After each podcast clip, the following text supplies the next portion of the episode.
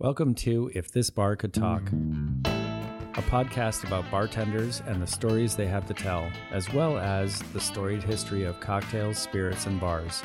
I'm Blair Beavers, and here's your host, Leanne Sims. Welcome, listeners. Today, Blair and I are at Echo Spirits Distilling Company in Grandview Heights, Ohio. We're here with our friends, Ayana, Bill, Kara, and Eric, to take a cocktail class led by Echo's beverage director and general manager, Derek Reno. Welcome, friends. Hello. Derek, thanks for doing this today. Absolutely, it's my pleasure. So, what what's in store for us today? What are we doing? All right, so we're, we're, what we're going to do is the cocktail class that we do here all the time. I do a bunch of them. We essentially do these every other week. Uh, currently on Saturdays at one. Uh, you can book these on our website, but I do know they're sold out till uh, till June. Wow. So it's So popular. It's unique and odd to me to do this with someone out there listening. But if so, look them up, book them, and uh, they're typically we cap them at eight. Uh, we maybe would sneak up to ten people. That keeps it available for me to be able to pull off, and enough so that everyone gets all the information that they want out of the class. So. Uh, echospirits.com experiences section you can do all that kind of stuff uh, the class though uh, at this point i usually uh, will kind of give you a little rundown of the scenario or the kind of vibe we're going to do and in, the, the style that we're going to fit the thing into. So the class I kind of break up into seasonal, stirred, and uh, shaken. That would be seasonal, stirred, and shaken, which are all S's because, as you'll see throughout the class, I apparently have a an affinity for alliteration, which almost was that right there. Uh, and you'll be able to uh, get the reasons why we do that kind of stuff. And I'll ask questions as well at times. One, that's none of this stuff is a test. I just do that to make sure everyone's still kind of with me, and it's kind of interesting to see uh, some of the, the parts that we uh, that we figure out and how you would use those techniques uh, and why you would pick the ingredients or the tools or the styles that you use to make those cocktails that you would be making at home. That being said, I like to kind of give a few examples of how the class could be beneficial to you guys. That's the most important to me. This definitely is not some speech about some absolute uh, version of rules that I have. There will be a few, a couple ones that I'll throw in, including, say, certain cocktails that you would never stir or shake, and a few small things, but really, it's wide open. And the class itself, or the guests that we have at the class, there's always a different reason at all the classes that any uh, amount of the people in the class are looking for something they're trying to get out of it and i kind of like list those at the beginning so you can help guide me. And i'll do the same thing here. Sometimes it's just as simple as you want to be you want to make better cocktails for yourself at home. You like you know having a drink at the end of the night or your weekend and making something good and you just want to be better at it. That's as simple as it can be and you're definitely going to get that from this. Sometimes it's about entertaining or kind of hosting or having parties uh, and I really like having some some input on that. The, the punch part that we're going to jump into here right after this, that everyone's enjoying now, the welcome punch, is more of a, a, a sort of tutorial and a little handout sheet that you can use for, for going home. But that is one of the examples of stuff you can use to you know to entertain, to have that kind of fun, to be a better entertainer and a more efficient one as well. Uh, an additional couple would be sometimes it's just you're really interested in building a cool home bar, and that could be the spirits that you would pick for your perfect home bar. I have a, a preferred list of the, the six perfect main, like high proof, foolproof spirits that you would have. Your secondary uh, liqueurs, your modifying spirits, your bitters, uh, and then the mise en place, the tools. So you'll see in front of everyone, obviously, you have every section. If you guys didn't catch that over here as well, you got your side and then your side, so you both have two of everything. So everyone has their individual tools. You're only sharing the raw ingredients here. But as you're looking at all of the uh, the bar equipment that you have, I do the class in a way, including the recipes, that is meant to be. It's just the most classic. It's the most standard, the most historical accepted versions. And the tools that you would use are the ones that would typically be associated with that, that are recommended, that we would use in, in our kind of style bar. But that doesn't mean that you have to.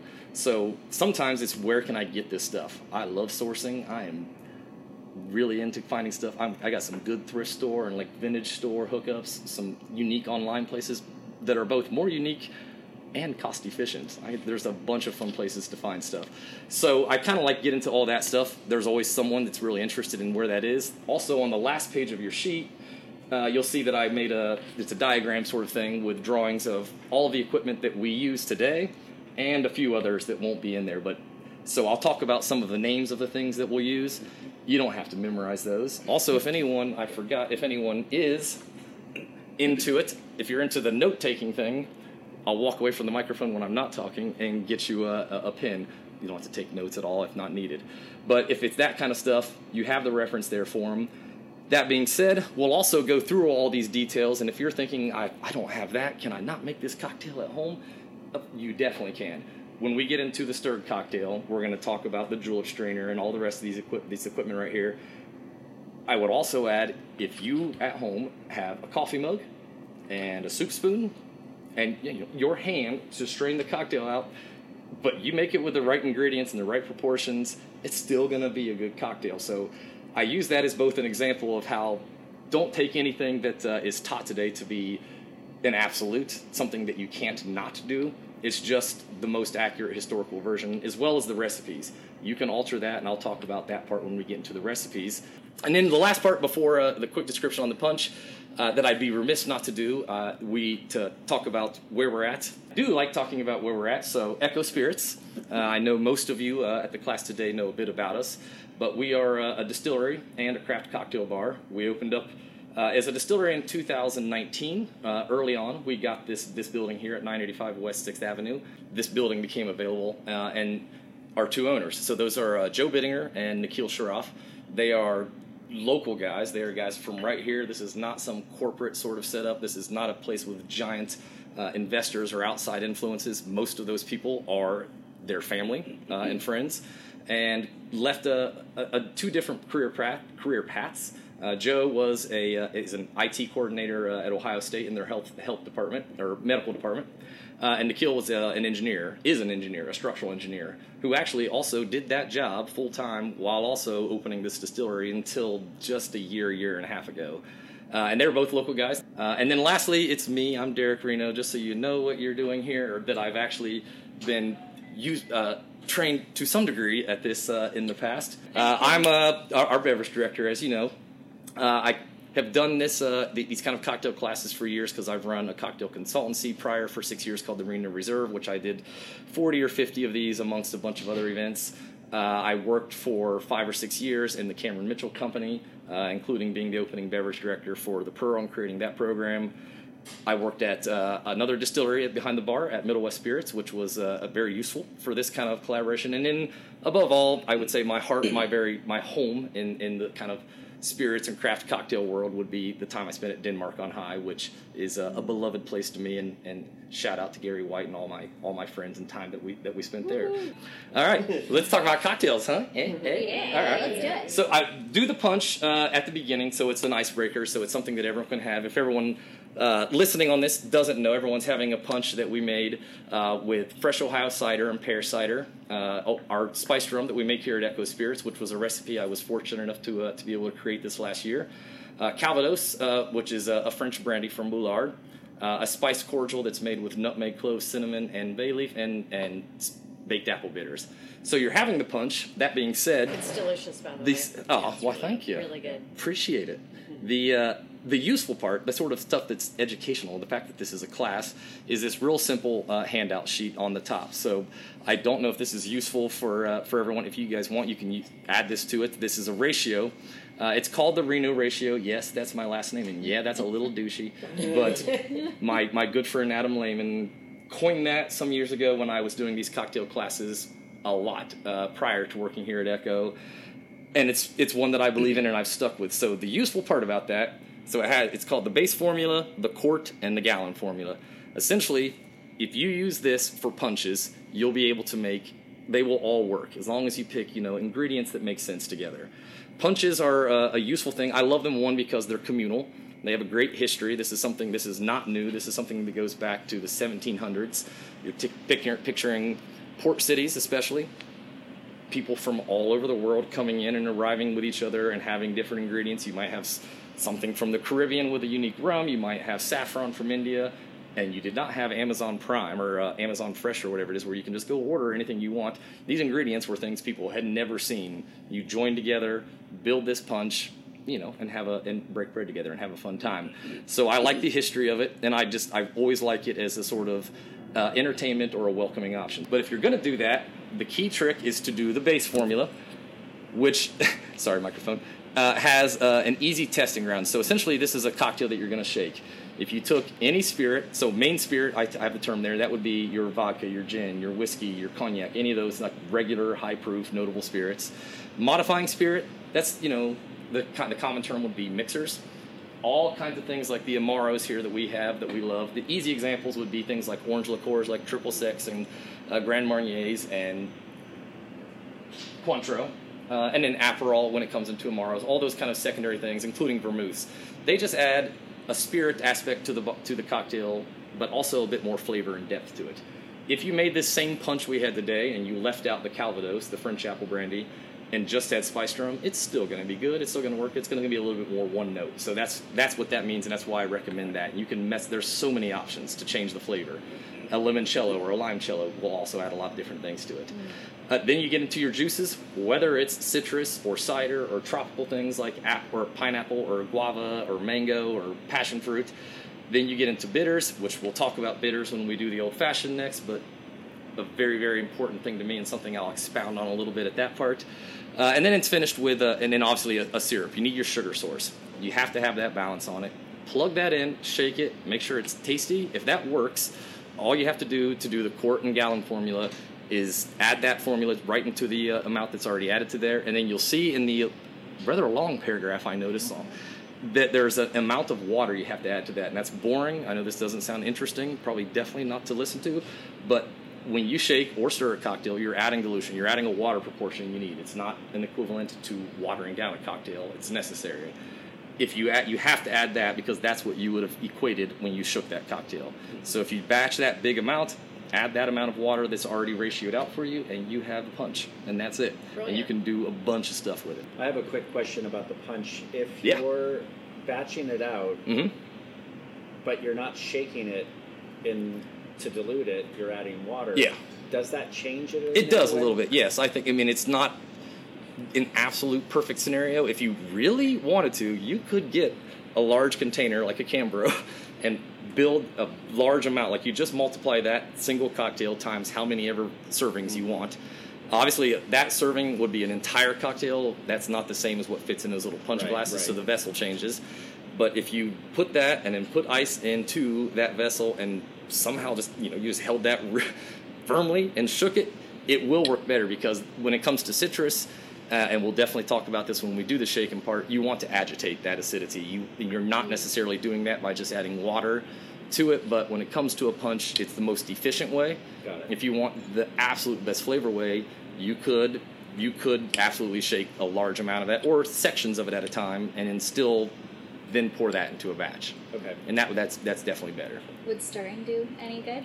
Yeah, stirring would. Yeah, is yeah, it definitely would as well. It's going to agitate it less, and that's going to be key terms we talk about on these on these two cocktails when we go into the uh, the styles. But you would see the difference. But if you're making a large amount, especially something that you're storing to serve later, this is the best version, and it works. Plus, you have the base formula to test it with. It will always uh, it will always come. If that tastes good, then you know the next one's going to taste good. Any other any other questions on that? I think we're ready. All right, so this is uh the transition into the fun part, especially the fact that you have to quit uh, listening to me ramble on here. We're going to get into uh, the hands-on stuff here, and I do uh, lead in with a with a, a few fun questions on, on, these parts, and this is likely to be one that's going to have an answer that's known because I get some very fascinating ones, and I ask this every single time. So I break the class into the next two parts into stirred and shaken, and that's a very important uh, rule when I'm doing the classes, uh, especially for a lot of our class uh, attendees who are just definitely uh, not like at home enthusiasts, I guess would be the term. This is not always known, and sometimes they like making stuff at home, and they might have interesting ingredients or some leftover juices from a party that they had before or just stuff that's in the refrigerator or they go to the grocery and just get some unique stuff and you're not sure how to use it so i try to have this lend itself to being something that's useful to knowing what to pick. And I'm going to break multiple fourth walls here that some bartenders don't. It's extremely easy. When you're deciding to shake or stir a cocktail, 98 I, I, I, change it every week 97 98 it's right there it's virtually all the reason that you would ever shake versus stir a cocktail, there's one category of an ingredient that is the reason you do. Does anyone know what it is? What is so? It's the, picture in citrus. First try ever. Shout out, Bill. I was give you a high five, but I won't. That is it. I'm not. The number one answer I get at the classes typically is like prosecco or soda or something carbonated, which oddly, uh, no offense to anyone who's ever hearing this who was at the class before, the ultimate thing you would never shake. You, you're going to have a lot of combustible trouble with that. But it's it's a unique. So it's citrus, and citrus is in massive amounts of your cocktails, more than even you even know probably, especially lime and lemon. Orange being very very mildly used, unless you're into Harvey Wallbangers or tequila sunrises, and uh, I don't know why you would be. Actually, the best thing with actual orange juice is a mimosa. I don't think there's anything that beats it. It's a weird thing in the uh, the craft cocktail world that oranges are we use relentlessly for peels because they're very essential, including the cocktail we're about to make. And the juice is just this thing that we have and try to figure out stuff to do with. But grapefruit as well being on that. It's citrus, yeah. So you you want to agitate that, you want to shake that, you really really want to beat that cocktail up. Uh, when it comes to stirred cocktails, which we're about to do, it's the opposite. So if you've just got spirit based stuff, essentially all those old like prohibition, pre-prohibition cocktails, which is a weird term that we use in our in our industry, as if people stopped drinking during prohibition because they definitely didn't.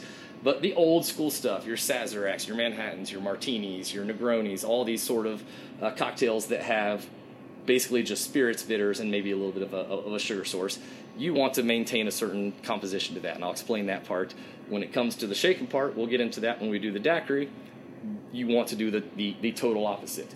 The 2 to 3% that I left out would be egg white cocktails, things highly emulsified ingredients, uh, egg whites, heavy creams, and then also other tropical juices, pineapples and guavas and those kind of things. That would also, and it's not citrus, but you're going to shake those kind of things. You want both a look that is frothy and opaque and more agitated. You want that when it comes to stirred cocktails.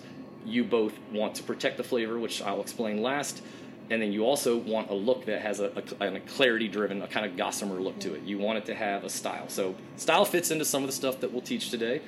Pick whatever style you like moving forward, but I'll show you why. After we do the old fashioned, when we do the both cocktails, I do a, a little exposition, make it, and then then you guys make it right after, so that I can help and walk around and pay attention to what uh, what we're making. You'll see the difference, and I will then shake the cocktail that I stirred and show you, and I'll show you how different it looks. Uh, and every single class we do this at, it's kind of a it blows people's minds. You, didn't realize how much it changes and how important uh, that it is. So that's uh, the the the entire sort of lead into that part. The stuff you have in front of you. We're going to use these mixing glasses. Everyone on their left has. We have the actual glass ones here. This is a julep strainer.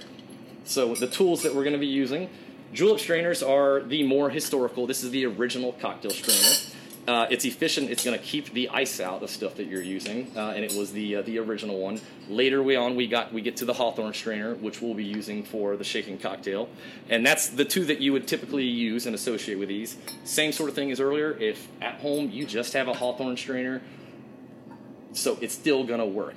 The one reason, a couple reasons uh, beyond history, is that this is much less likely to chip these glasses, and then you have your bar spoons. So I have two different versions up there. If this, uh, if these uh, at the class, typically there's people that are interested in getting these kind of things. So I give two examples, and I put one of each on both.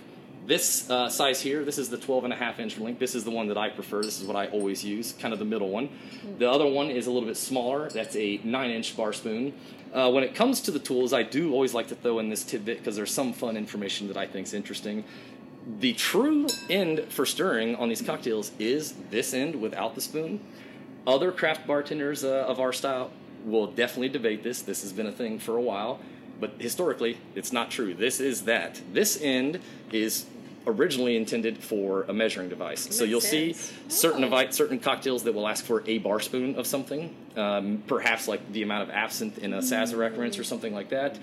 That's where that will come from. It equals somewhere around an eighth of an ounce, give or take. It's a little bit less, but that's historically what it's used for.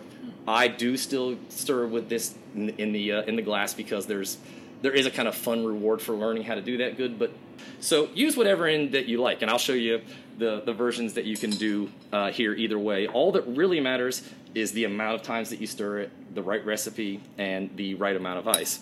So we're going to use the old fashioned today going into the cocktail. Uh, that uh, oh, and I forgot. Sorry, there's two things. One in front of you. The most important thing, actually, and I actually I do this every single class. Forget to say this and have to pause and do it. So this is an accurate recording. Those are jiggers. So every single cocktail that we're going to make, it's important to have the right ratio, the right amount of stuff. This is definitely not a, a class for margins and bar numbers and finances. It's not about that. It's about just having a proper cocktail when it comes to the amount of stuff you put in it. I don't know how to free pour. I can't flip bottles behind my back and catch them and free pour it into a glass. I've never worked anywhere where I wasn't using a jigger, but these are what you're going to use today. So all you have to remember for using them, and I have two examples. So everyone that has the bell-shaped one, this is the only style that I use. This is my preference. This is a Leopold. This is it's just more it's more ergonomic. It's more fitting to me. I just kind of like the style. The other one is a Japanese jigger. Uh, those are the same size, and I'll tell you the ounces on them so you know what you're doing with them. If you're sourcing those kind of things, that can be sometimes confusing because the Japanese jiggers they have a kind of style that is like very very clinical, very structured, and there are multiple sizes. You might see different ones, including I keep this back here just for this. This is half that size, and there are two others. You'll often see four of them in a row in Japanese style bartending where it's used to be, be sometimes all at once in your hand, which I also cannot do.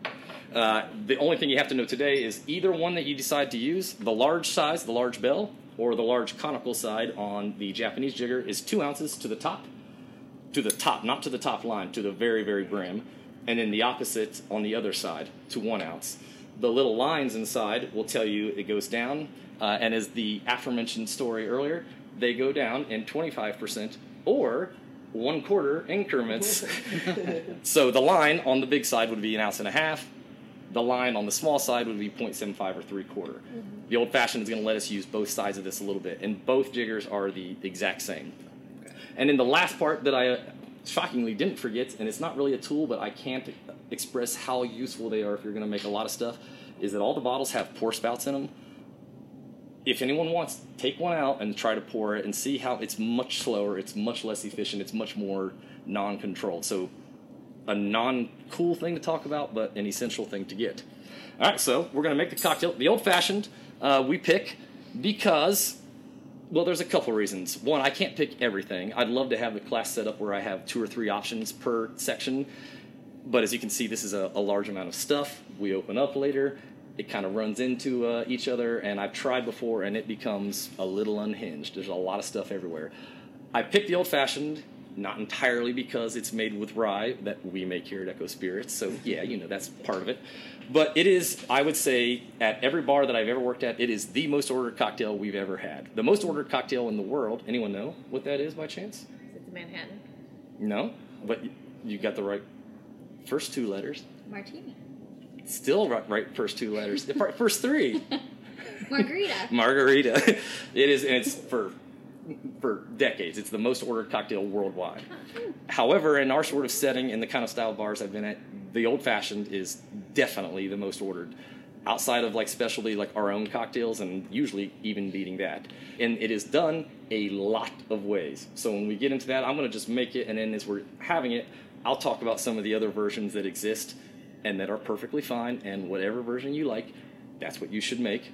Uh, and we're going to use rye whiskey on this cocktail because it is the accurate spirit, uh, honestly, even if we didn't make it, that was used in these classic cocktails. The Manhattan, the Sazerac, the Vieux these were all rye whiskey cocktails. Bourbon came later. If you like bourbon, perfectly fine. Bourbon's going to have more caramel, more toffee, more sweetness to it. Rye's going to lend itself to a more peppery and slightly stronger note to it you know, obviously you can get another whiskeys with Irish and Scotches as well. We're going to use ours.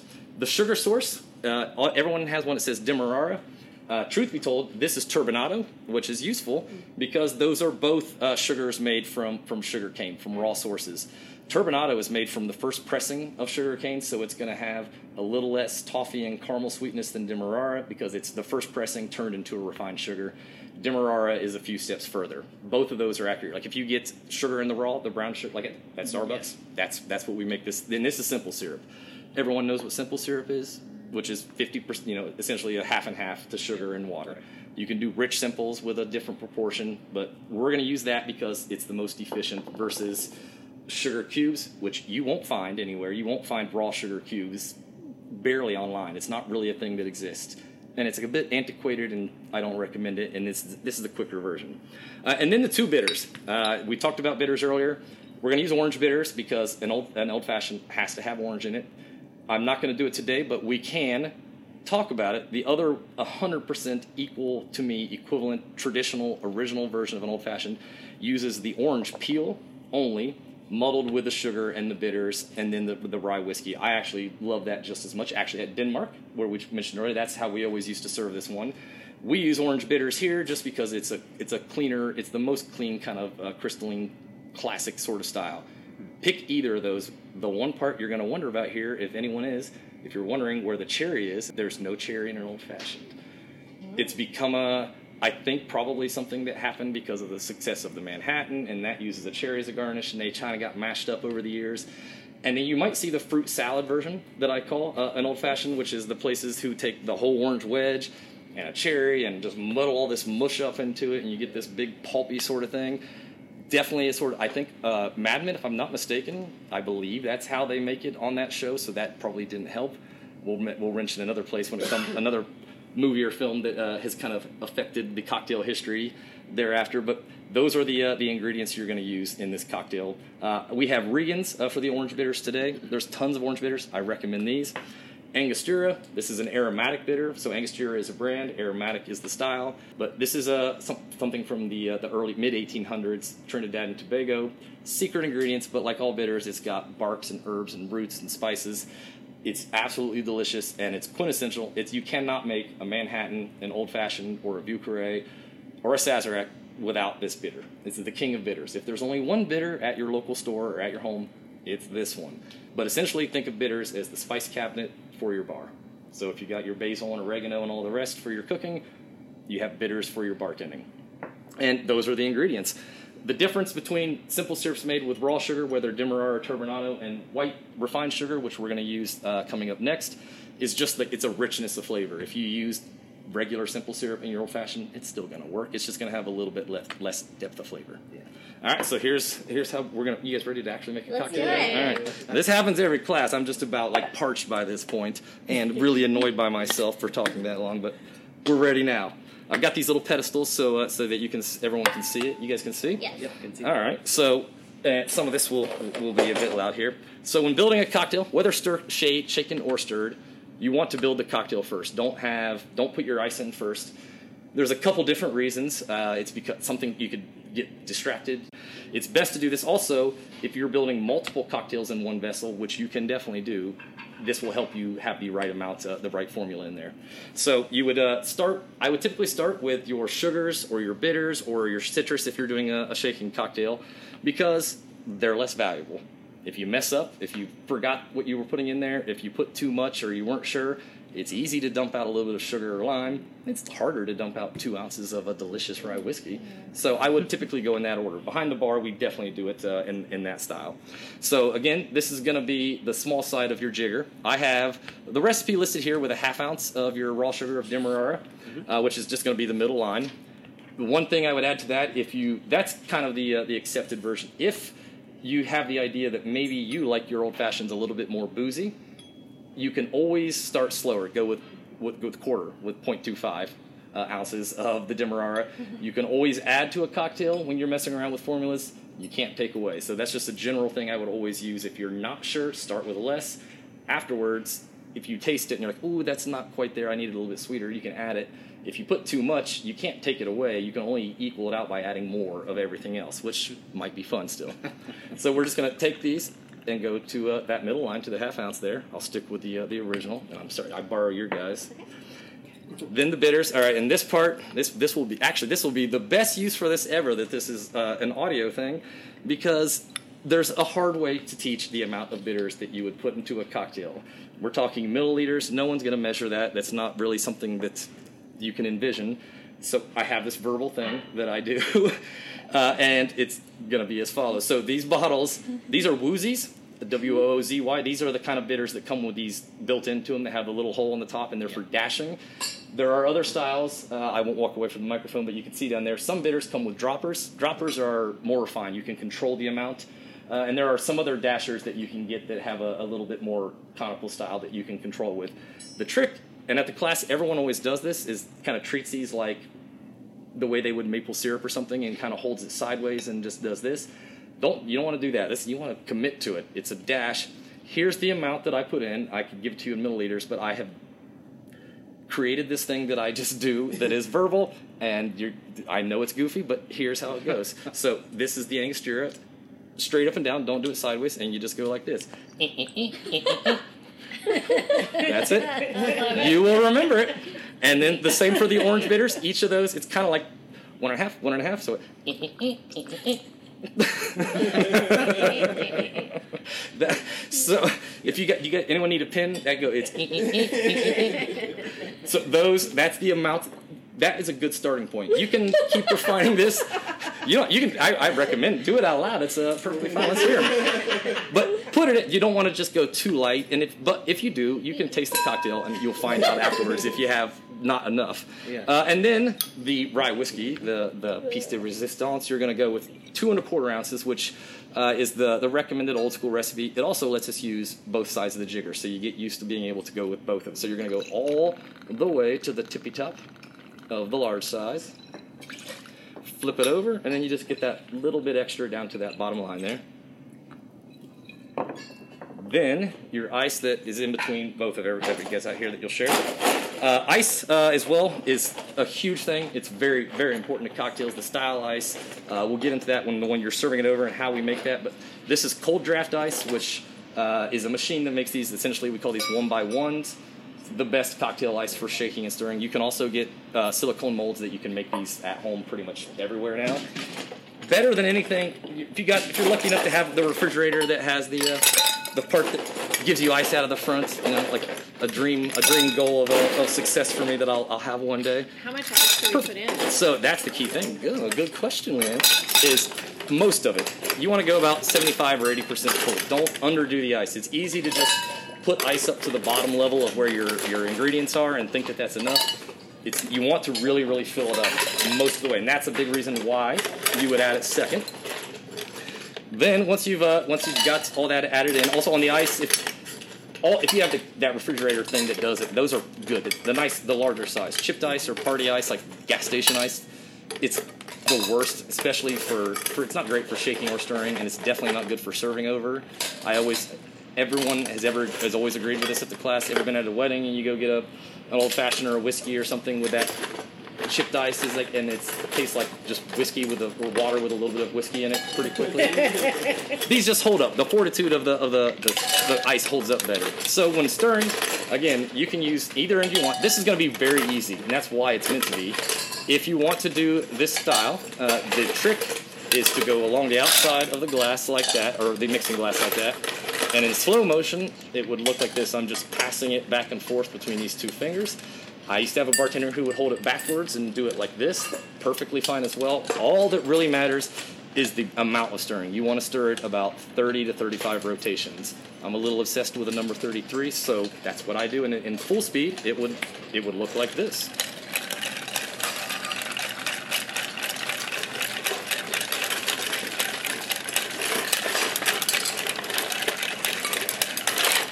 And you'll see as you do that, the ice is going to kind of settle down into there, so you're going to see how quickly that's going to equal into the cocktail. And I'll move that to the side, put the glass up here.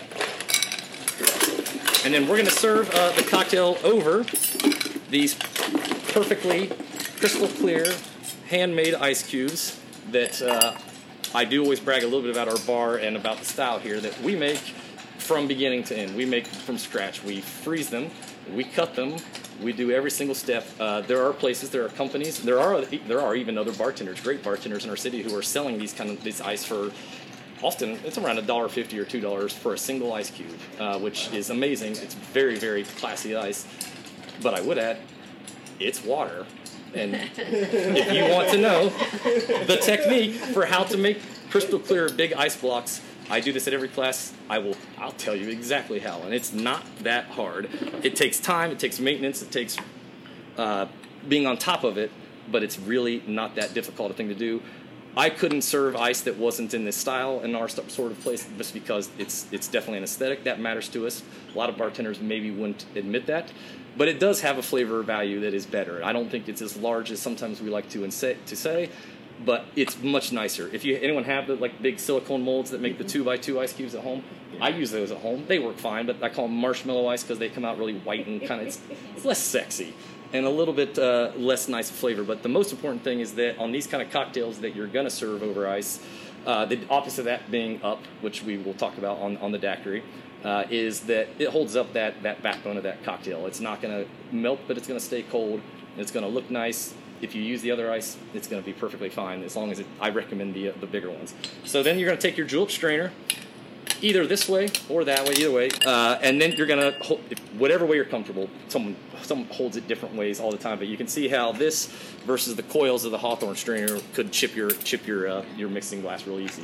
So you're just gonna pour it over, and you'll see that this is what you're looking for. As soon as you go over that ice, you almost can't tell it's in there. It's got that beautiful, sexy, clear look, and it's going to have the uh, the cocktails look, which is that kind of clarity, that gossamer sort of look. And in the finish, 360 degree cocktails are, are definitely uh, very important to me and to our bar here. Garnishes have a lot of importance. Both I like the look, I like the style. There's a lot of fun to have with it, and there are certain ones that need it, including this one. The orange peel is, is essential. Not the, the like say the Negroni, if anyone's familiar with that. That cocktail is not a Negroni without an orange peel. Like that is both a garnish and, and a flavor. Same with this. So all that really matters is that you get an orange peel and express it over it. If you've not used these before, you're uncomfortable. The best way that we would do is to express it over top of the glass. All these little orange oils will shoot out everywhere. One of these times I'm going to get a little spotlight so you can see. But that's the easiest way. Sometimes at the class someone tries that and, you, and then that happens. That little piece falls off. If that does, these are the easiest ways, whether you put it on a surface or just right against yourself. Take the peeler and just if you just kind of go left to right and just go slowly because you want a large peel if you're uncomfortable with the other way. That above all is what you want. And for the thing I'm going to show you next, I'm going to do two at once. So you get a nice long peel. You want that peel. You don't want the uh, the white part underneath the peel. That's the pith, which when I have that on my peel, on my peel, it really pithes me off. no? no? Hey, when I was in second grade, I had to go. I had to go to speech class and and say like a hundred times without going to get to get out of speech class. So leave me alone in my, my second my, my second grade trauma. All that really matters is that you want those just those oils. It doesn't if it doesn't matter how it looks, so what? Twist it, rim it, and put it in the cocktail. However, it's a class. I might as well send you guys home with something useful here. Also, everyone has cutting boards and peelers in between each of you here. You could take, I'm going to borrow this knife. Easy thing to do, the first step, and I know if you can't see, I'm using these as a little cutting board. Just take the knife and cut off, you're, you're manicuring it, so you're just kind of cutting off those little rough edges from the peel. Easiest one to do is this, this rhombus, which just makes this little shape here. Then you have this nice little ribbon, same thing, looks, looks nicer. You could also take that same ribbon, cut a little slit in the middle, bend it in half, and if you put that on the edge, then you've got this nice little ribbon. And if you really want to have fun, which is, uh, and I'm walking away for a second, I do this for all of our cocktails here, and it's a discovery we've had. Scrapbooking scissors. you can use these, and it's easier and you get this kind of that was a little was a little rough there. You get this kind of cool little ribbon look on it as well. So those are just things you can do for fun. All that matters when it comes down to the cocktail and the flavor is that you need a peel on it. I'm going to stick with that one, and we have an old fashioned. Cheers. So when, as you fill your uh, cocktail, the uh, glass you should have that little bit of space at the top. That's called the wash line. So where you fill your cocktail up to, that's going to be. You don't want them to be all the way to the, the very. That one's a little sideways. There you go. To the very very tippy top. But the size of the ice that you cut, and we cut these uh, by hand. Uh, actually, Eric, our bartender, does most of them, and he's very good at it, and and preferred that way because you could use a saw. You can use a, like a miter or bandsaw and have these perfect squares. I like the, the fact that this is clearly made from somebody. So that's the, the kind of style that we have, and those are, are made in house like that. Wait, what Oranges and use fr- to cut 'em? what's that? What does he use to cut them? Just like a saw? Like a Yeah, well, so hand we we have a just a little hand saw, and we do use uh, that to score it, and then the rest is a, a serrated knife. It's just, and you can see the, the lines on the sides of all the glass. Looking good. Any any questions as you're as you're making them? Look at that. I know that's a that's a perfect wash line right there. Do you have a preferred um, like peeler brand or anything like that? Uh, well, I like the kind of I like these peelers that we have because you can replace those blades, and I get the preference to people usually comes down to whether you like using the type that it's kind of like this on the side. It's like the handle and the blade faces the same way. yeah. Some people like using that style. I uh, I won't lie. I had a when I first started craft bartending, that was what we had, and I cut my hands so many times the first like month that I have been averse to it. But some people have preferences for those. You can also get the same style here, which since people are listening, I guess is kind of like a razor, like a that you would use, like the, sh Yeah. the style of it, the shape of it. You can get those plastic ones that are just like potato peelers for the kitchen for like a dollar seventy nine at you know the grocery or whatever. They actually work great, but they're gonna get dull a couple months in if you use them a lot. Yeah. These can be replaced, but they both work. Cheers. Cheers, cheers indeed. Oh, cheers. Cheers. Yeah, and ask ask anything you like as we do. As, I'll take this cocktail then, and I'll show you as Cheers. promised the uh, the shaken version of it and how different it would be. Oh yeah, that's delicious. Really good. So if you're as you're tasting them, you'll and, and you say you like I like a little bit more orange, add a little bit more orange bitters.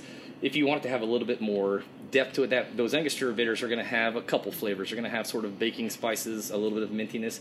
You can add more, and I can tell that everyone went pretty moderate because if you use more, it's going to have more of an amber color to it, and you can tell when you're messing around with it. And you can just keep screwing around with that cocktail like that. Also with uh, Angostura bitters, do be warned if you spill it on, on your clothing, it's like a Dexter uh, murder scene. It's it will not come out. It's like blood everywhere, but it's got a lot of uh, value in the in, the flavor of it. And then the the Demerara or the Turbinado or the simple syrup will change that as well.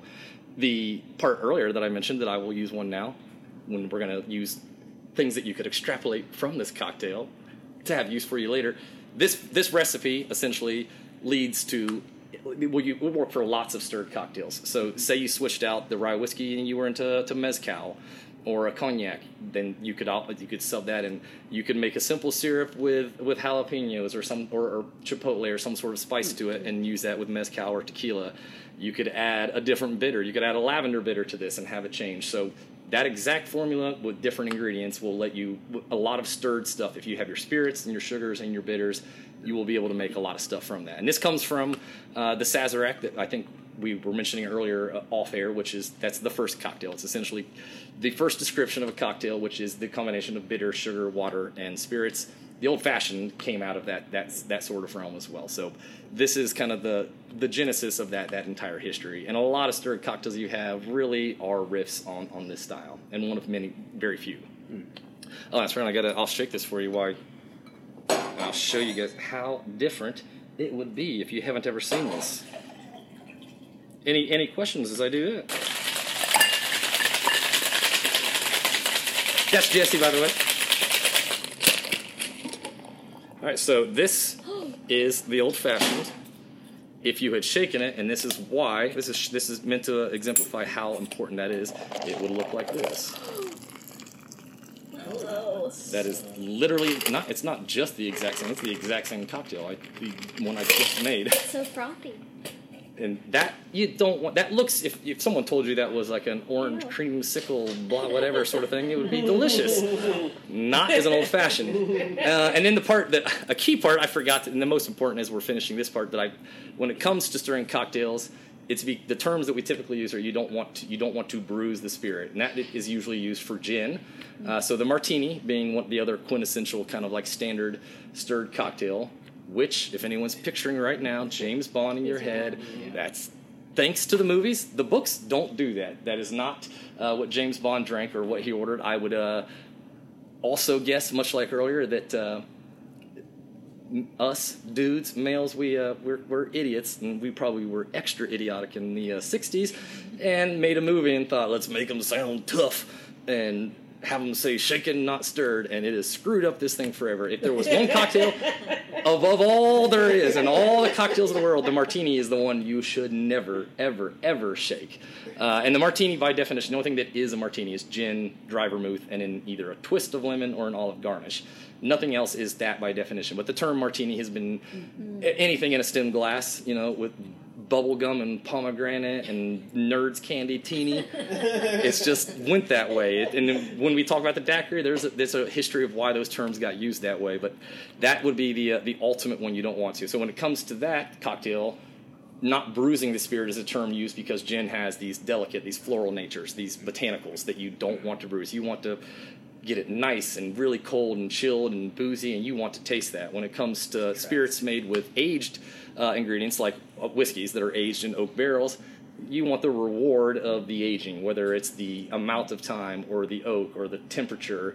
Uh, or the grains, obviously, that are used in it, you want to be able to taste that, and you will not taste that in this cocktail right here that has just been destroyed. I talk about molecules in these classes a lot, and when it comes to the way we make crystal clear ice, if anyone's curious about that, still I'll tell you.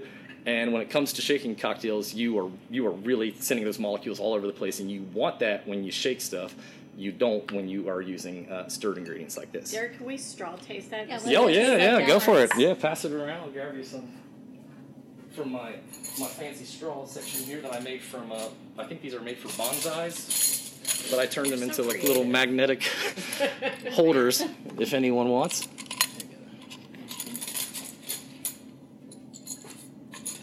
Did you want- Sure. I'll put them. Yeah, it's I'll put not them as back on the boozy magnet like when it's I supposed to brought be. Really? put all over that. Sounds weird. No, and the foam just tastes weird. It's, yeah, it doesn't even taste yeah, and then, yeah, compared to it, you're just you're. It's not that it's going to taste bad. It's just not. You're No, it getting a tastes lot kinda less bad. reward. Yeah, okay, I was being Weird. nice. No, it's weird. Yeah, don't don't shake that. Definitely don't shake a, a Manhattan. That is a cocktail I've seen shaken uh, for me at a few bars three times in the last two years, and it's a.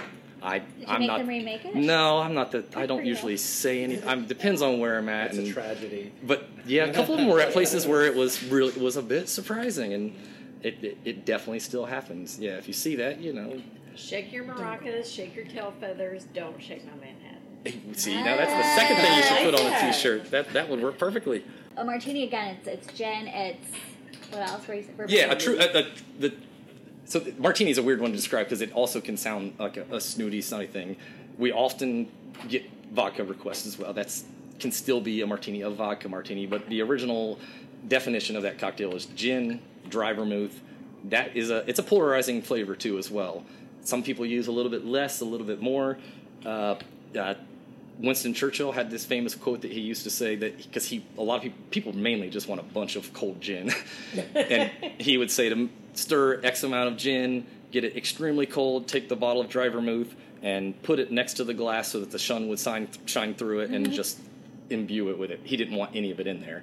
So dry vermouth has this kind of this distinct sort of sour flavor depending on how you use it. I love it. And since we that's I actually remember this week since vermouth came up, it's not technically in anything we're making today, but it's turned out to be a useful thing to teach the classes.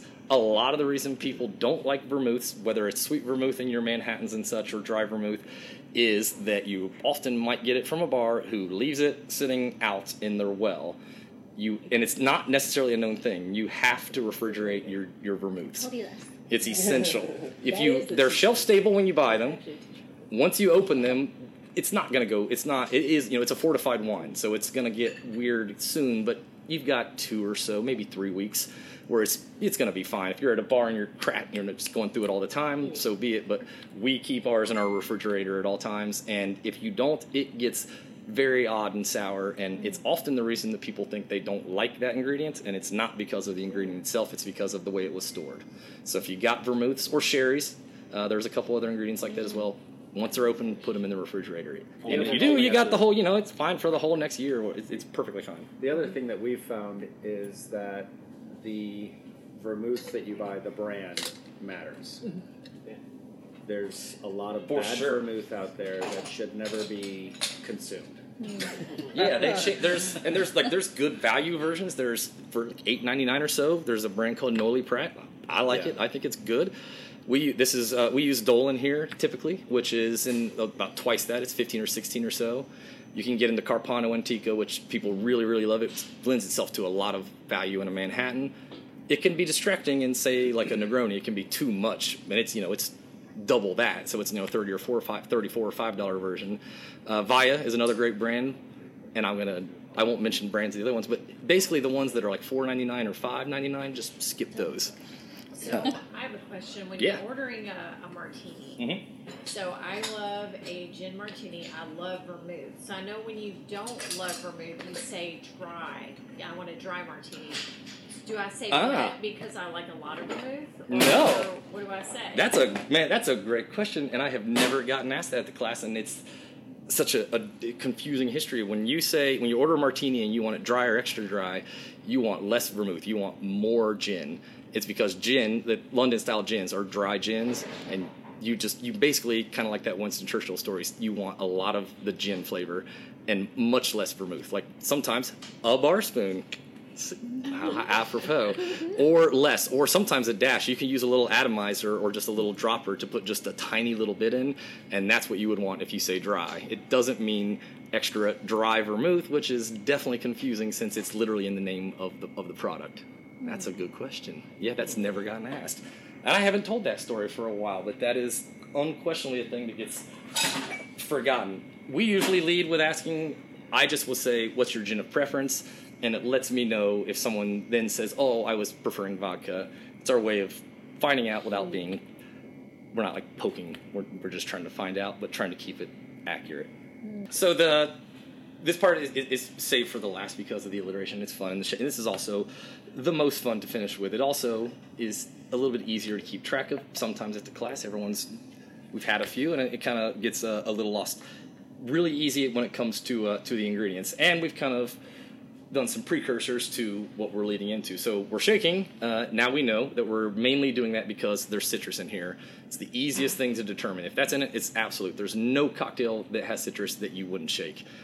There's a few that I feel like you could get a little bit of away with it, like maybe a French 75 that a little bit of the lemon because you got all the prosecco and the bubbles. You maybe could, but I still would, and that be, that is because you want to agitate that that ingredient, and that's the term. I didn't invent that. It's where that same molecule thing. You want the total opposite. You don't want you want the cocktail to look like what we made the shaken old fashioned look like. You want froth, you want non-clarity, you want opaqueness, and you want more volume. You want to you want more of that to be opened up for a, So a more aggressive shake. not just a set. Yeah, yeah, it is. It's a little bit of a, a little laboratory. Yes, blinded me with science, or my dumb Swahili stories.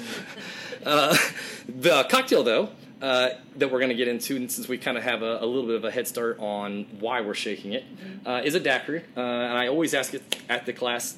This class is not going to have this reaction, but I usually ask uh, if anyone looked ahead at the list and saw that there was a daiquiri, if they were wondering uh, if I was going to bring a blender out, which I don't guess any of you were, but if this is useful for the recording, typically most of the class is nodding very strongly in approval that that's what they thought. And that's another one of those kind of things like we were talking about the martini. The history of that sort of stuff kind of got convoluted.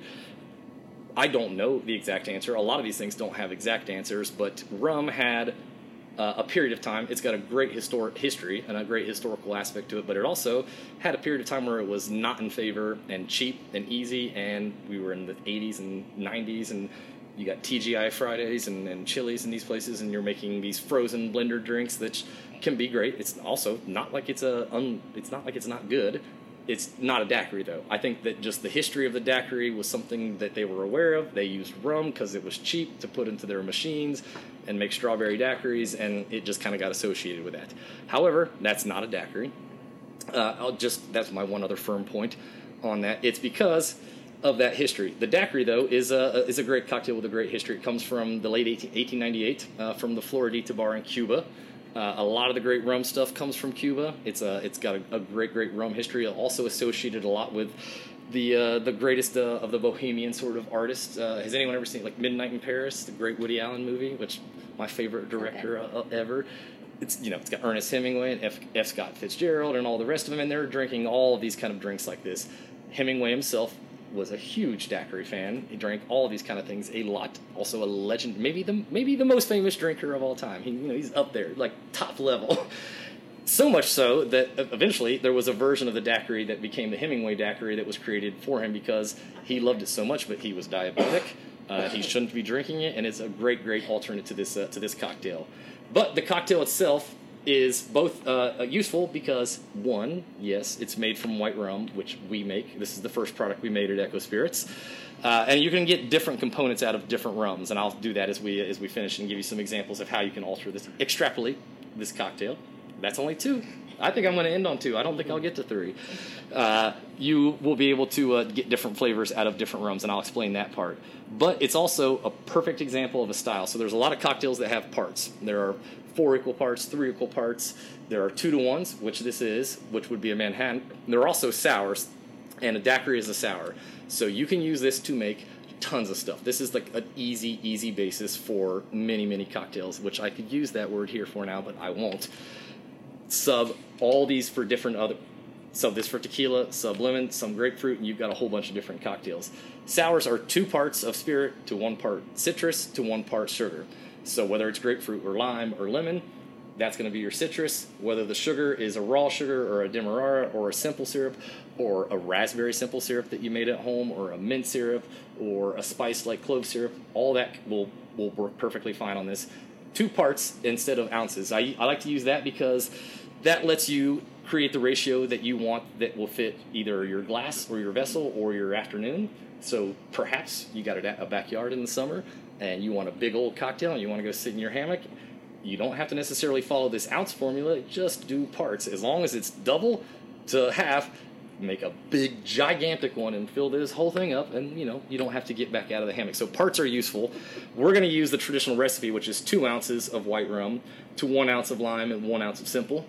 This part i know is probably going to be redundant to everyone here but i do this at every class. This is one thing that is it's essential this is one of those other undeniable parts that i will not be i don't i wouldn't budge on you can't fake citrus at all this is so this is this is fresh juice stuff just for for the class for you guys here didn't just end up in there from a bottle. The only thing that's better uh, than that would be using a juicer, a hand presser, which is usually right there, and doing it right for. You. So if you're just making one for yourself and you got fresh fruit at home, cut the lime in half and squeeze out the amount you need. Nothing's better than that. When it comes to fresh, uh, pressing fresh juices, we would do that for our bar here. We do everything fresh juiced and serve it within 72 hours that means that it's, it's at its best, its height, its peak. It's got the most acidity, the most reward for the flavor.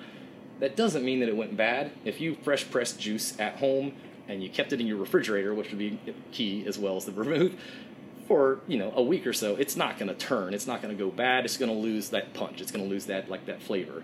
The thing that will not work would be like the lime juices you buy, I should quit talking brands, but like Rose's lime juice or brands that you buy off the shelf, they Rose. would work, but they are not close. Yeah, they are gross. It's a, it's a totally different thing. It's one of those magic things about nature that you just can't fake, and we love that kind of stuff. So the stuff that is implicitly fresh and undeniable, it matters. So I would always recommend that.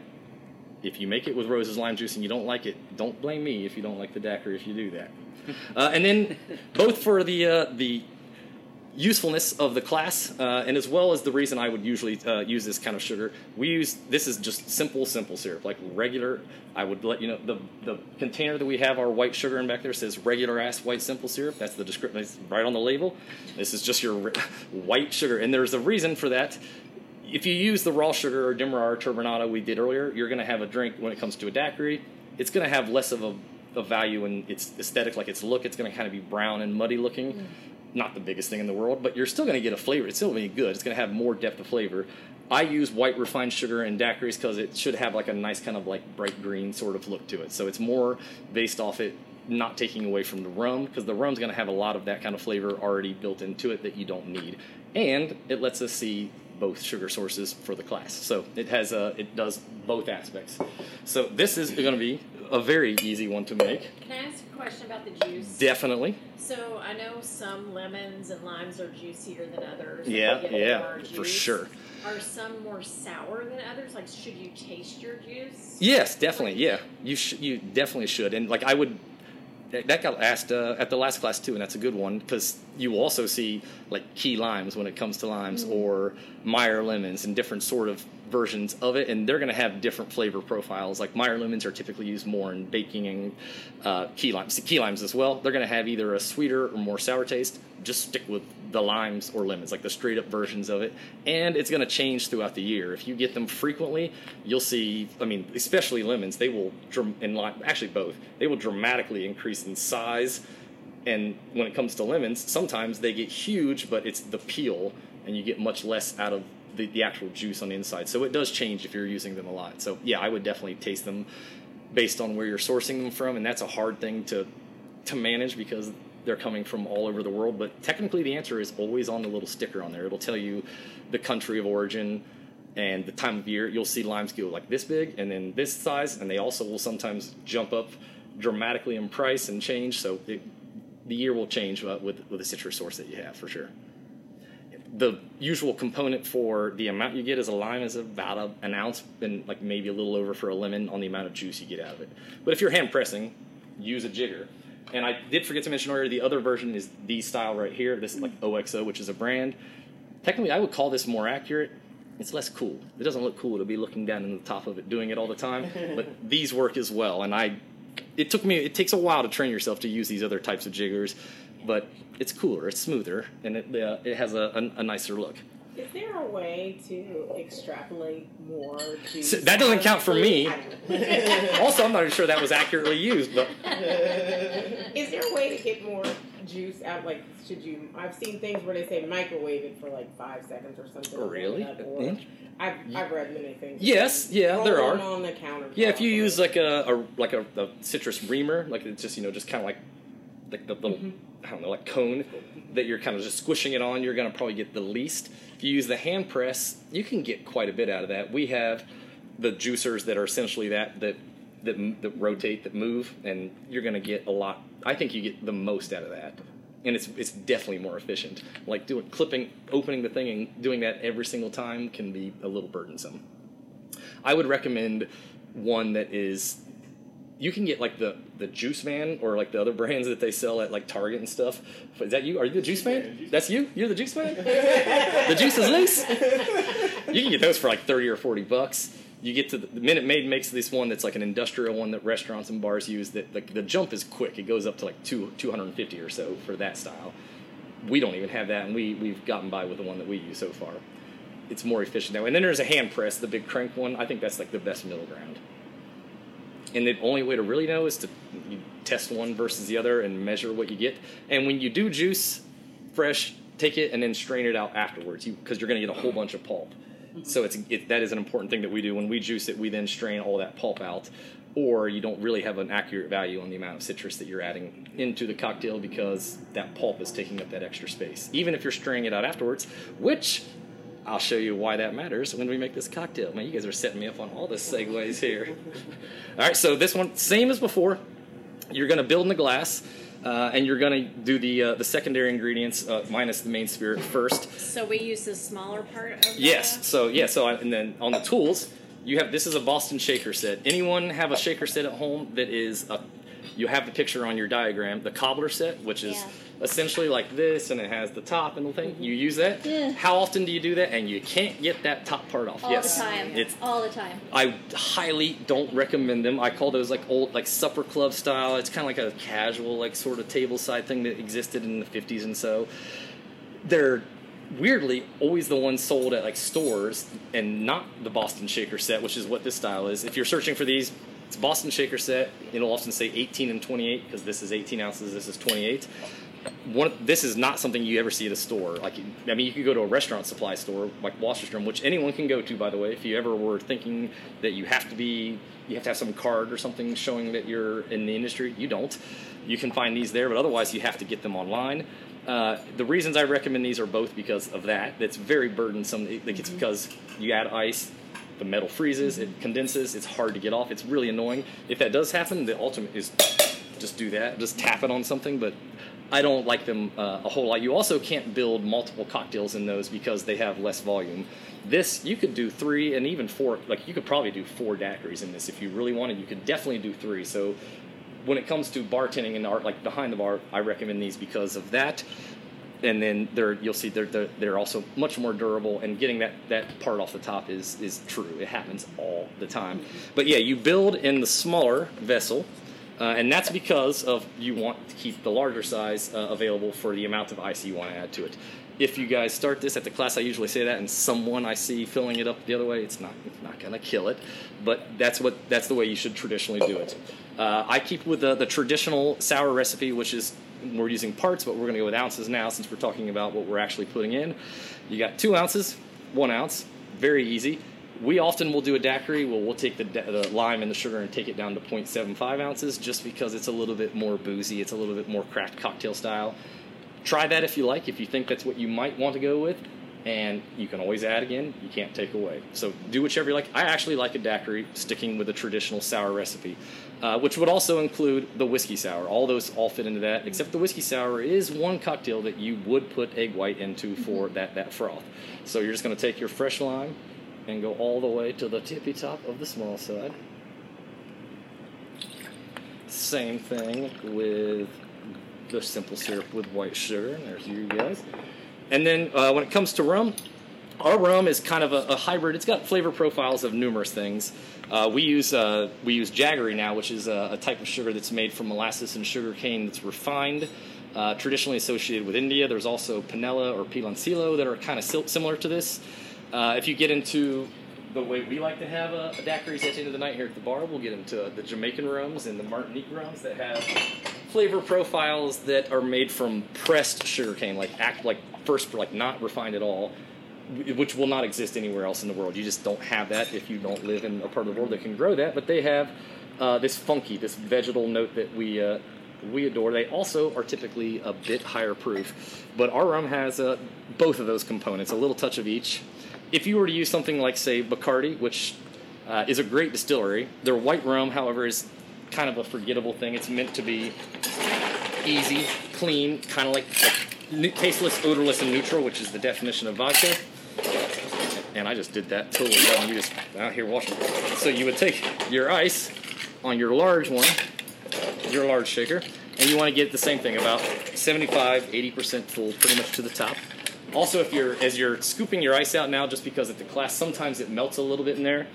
If you do, take it and make sure that water rinses off. Our ice wells don't do that, but if you get a bunch of extra water, you're going to overly dilute it. And then, the most fun part of the whole class. This is always a key one to watch. You're going to take this side. Obviously, you got all your stuff. You got your liquid in here. You got your ice in here, uh, which I just messed up on because I should have liquid in here. I'm going to pour that into there and then you want to really oh, just put it in there. And so far, 100% success on that. One of these times I might mess up, but if you seal that good, it's going to stay upside down like that, like uh, you're getting a blizzard at Dairy Queen. You want that seal. It's going to take that that tin and kind of give it a little bow like that, and then shaking it. Shake it however you want, however you're comfortable. Here's the only thing that matters. Last talk about molecules you want them being agitated. You want them going. Picture this end and this end being touched by your, each end of the shake. Not this like here. Like someone often swirls it or kind of does this. Whatever way you're comfortable doing it that way to this end into this end, and it, it would uh, in full motion look like this.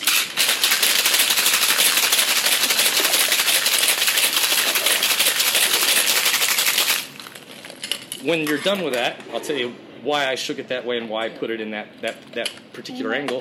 But you're going to have this little space on your shaker tin. That's called the sweet spot.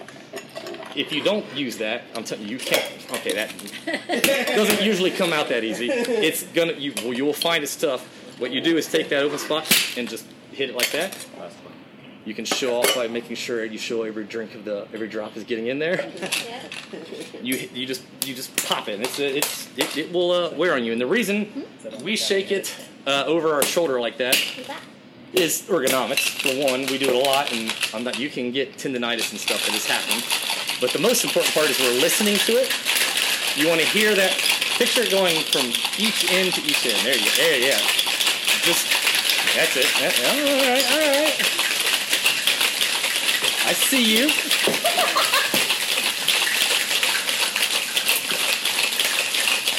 Oh, it's got a little, I got a little rhythm there. Does the man bun help anything? Does it? Does it? Why does it just bounce all around when I'm doing it? So then, once you, and this is the key thing, to don't get ahead of yourselves yet. Those are all, those were all good. That's undeniably the best shaken set of a, of a class I've ever had, which is expected here. Uh, we, no one's ever dropped it, but I've seen a lot of swirls.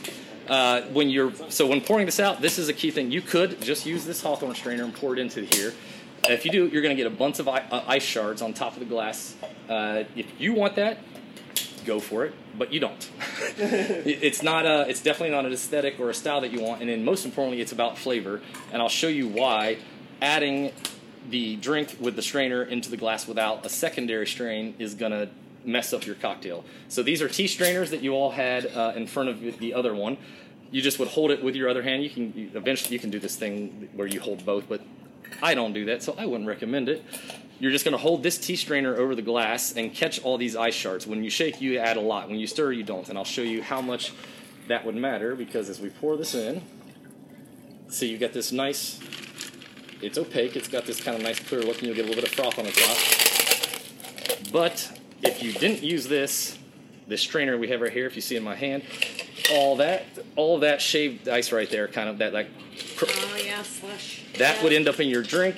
It's stylistically you don't want it, and that's one small part. Most importantly, if you left it in there, that's water that's going to continue to dilute the drink as it melts, and it's going to change the uh, the profile, the flavor of it. And then you should have a wash line that's. This is a big coupe, so it's going to. Those are perfect. Actually, the only reason mine is a little bit is because I uh, saved it for a second. You're going to have a little bit of space on there.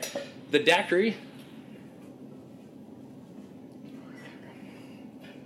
The daiquiri is a is a cocktail that I think is truly one of the few ones. It's I think it's perfect, just just like it is. It's perfectly fine like that. However, since it's a, a class here and there's always useful stuff to do, the, the way I, the only way I would garnish it if you were ever interested is using these are dehydrated limes.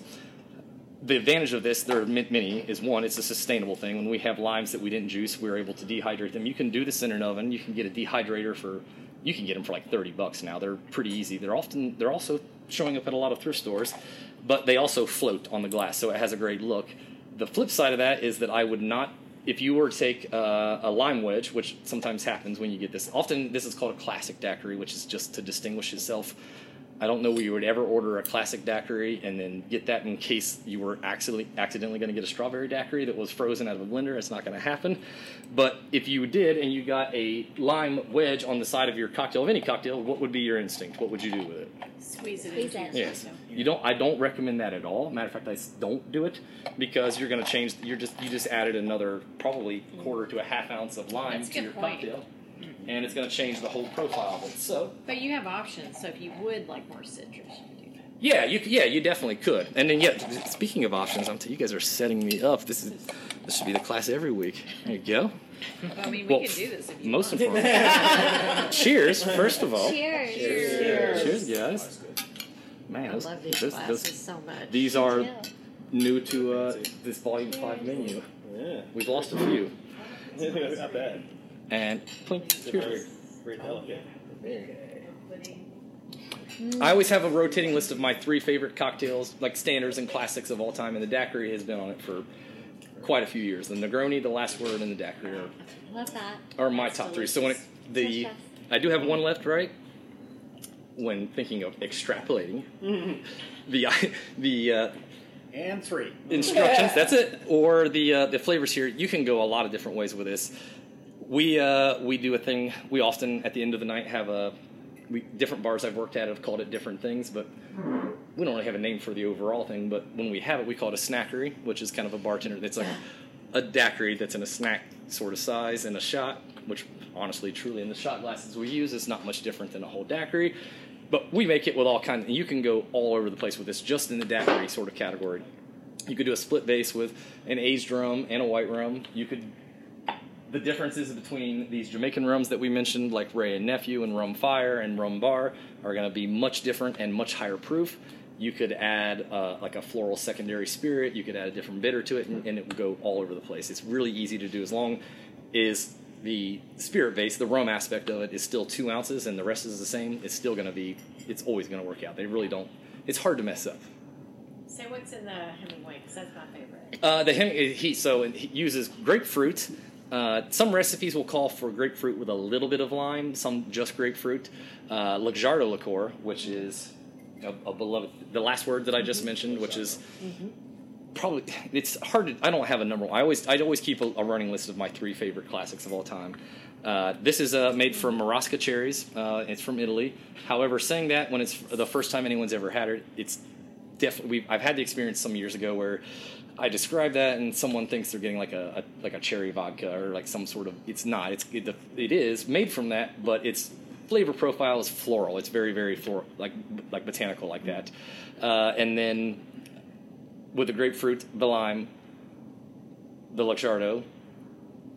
Oh, and that's it. Yeah, that's the that's the, the Hemingway daiquiri. Sorry, I lost track which which cocktail I was talking about. Versus the last word. The last word is equal parts of this lime, gin, and green chartreuse, which is very very herbaceous and po- it tastes like nothing else. It's hard to hard to mimic. Also hard to get would be green chartreuse right now. If anyone is uh, aware of this, we haven't been able to find it for something around a month and a half, two months. So- yeah, it's it's nowhere. You have some? Like yellow chartreuse is a little easier to find. t- now. a touch easier because And and we have a cocktail using it and Not we like same, though. found two and we're really thrilled that we found it. Like I don't know, I guess everyone's discovered the magic of chartreuse.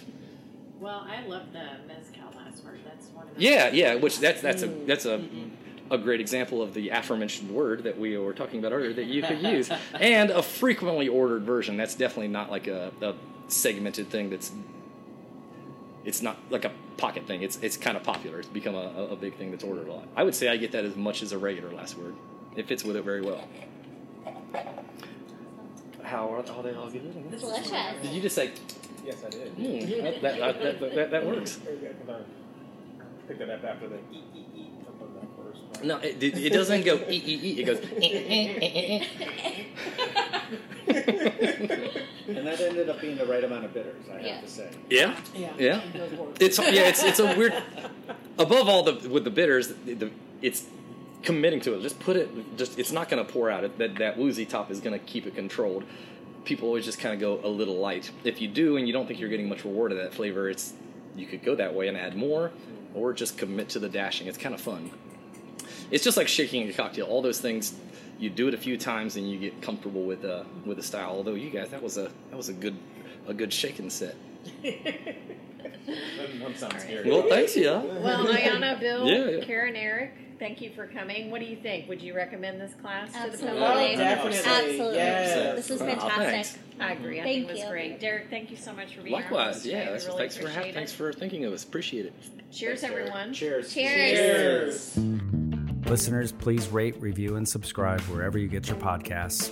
Check us out on Facebook and Instagram at CBus Craft Cocktail Tour. Visit our website at columbuscraftcocktailtour.com for cocktail tour dates, women and whiskey tastings, special events, merchandise, and if you're looking for a gift for that special person in your life, get them a gift card to our cocktail tour. Thank you to the biographer for our original music. And please remember to drink responsibly and be cocktail curious. Cheers.